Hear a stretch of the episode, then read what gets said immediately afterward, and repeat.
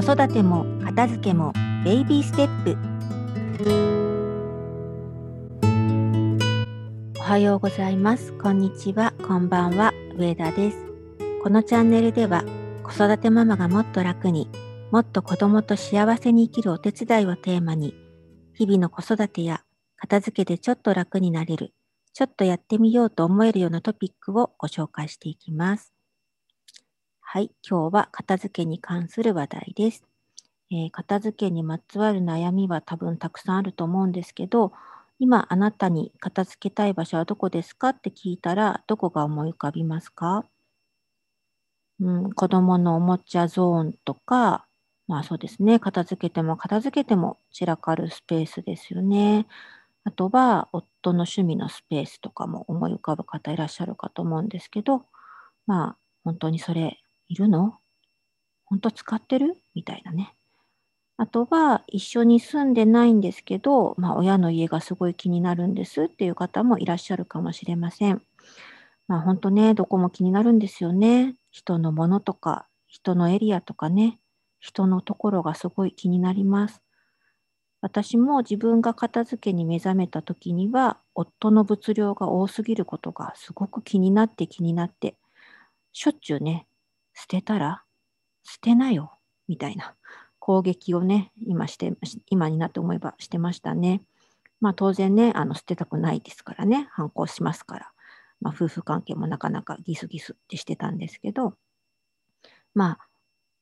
あの、そういうことなんですよね。人のエリアを片付けようって思ってしまうと、どうしてもその、えー、所有者の人と片付けっていう議題についてこう話し合う必要がある。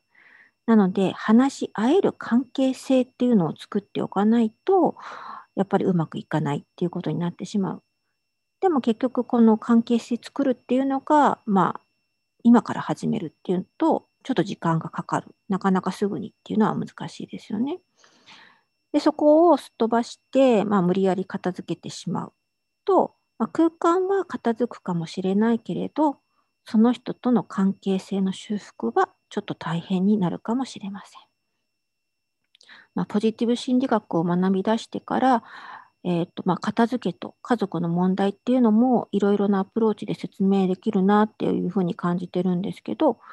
もちろん対人関係のスキルも必要だしあの脳の発達段階を理解することで子どもの片付けに対する姿勢とかも納得できることってすごくたくさんあったんですよね。なので、この辺もおいおい少しずつ話していけたらいいなというふうに思っています。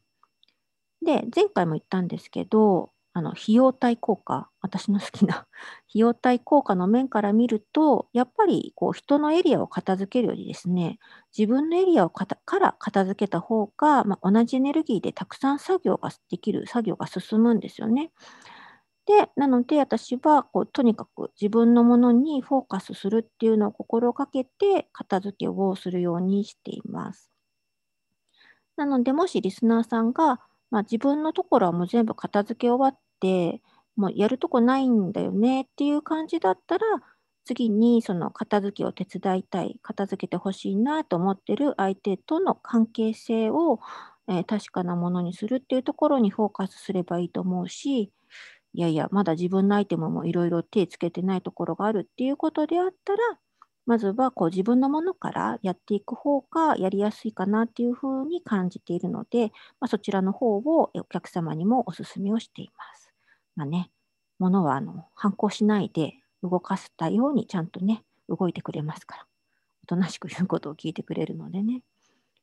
はい。で、まあ、ここで、まあ、その中でも、今度は自分のアイテムの中でも、あの後回しにしてほしいって思ってるアイテムが2つあって、それをご紹介すると、まあ、1つ目はあの思い出のもの。これも結構ね、気になるアイテムだと思うんです。ずっとこう引っかかってて、あれが片付けば一気に進みそうみたいな、ありますよね。でもやっぱりね、ここもすごく時間のかかるアイテムだったりします。なぜなら、まあ、思い出のものなわけですから、もうすでに使っていないけど、こう大切なものっていうのが残ってるわけですよね。まあ、そんなのばっかりがあるスペースをやるので、こうすごく判断に時間がかかる。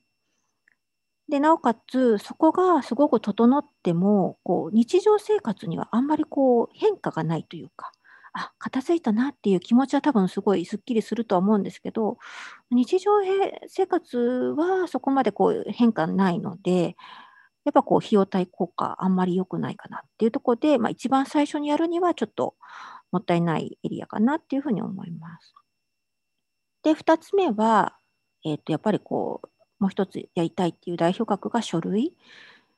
なんかこれもややりやりたい、やらなきゃってね、思ってる方多いと思うんですけど、やっぱりこうこちらもですね、そのアイテム一つずつに対しての情報量が多すぎるので、やっぱり判断すごく時間かかるんですよね。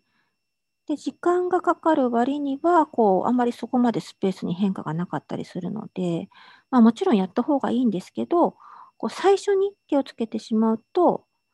なんかすごいやっぱり片付けって大変。私やっぱりちょっと片付け無理かもとかいう気持ちがますます大きくかのなってしまって、片付けやりたくないなっていうふうになってしまうともったいないので、まあ、この思い出のものと書類はちょっと後回しにした方がいいかなというふうに、えー、個人的に思っています。じゃあどこから片付ければいいんだっていう話になりますけれども、えー、皆さんはどこだと思いますか？もしよかったらね、コメント欄に私ここじゃないかなと思うんですけどっていうのを書き込んでもらえると嬉しいです。来週は、えー、上田が思う、ここから始めるといいんじゃないかなっていう場所をお話してみようと思います。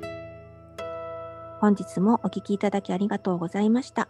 これからも更新していきたいと思っていますので、えー、フォローしていただけると嬉しいです。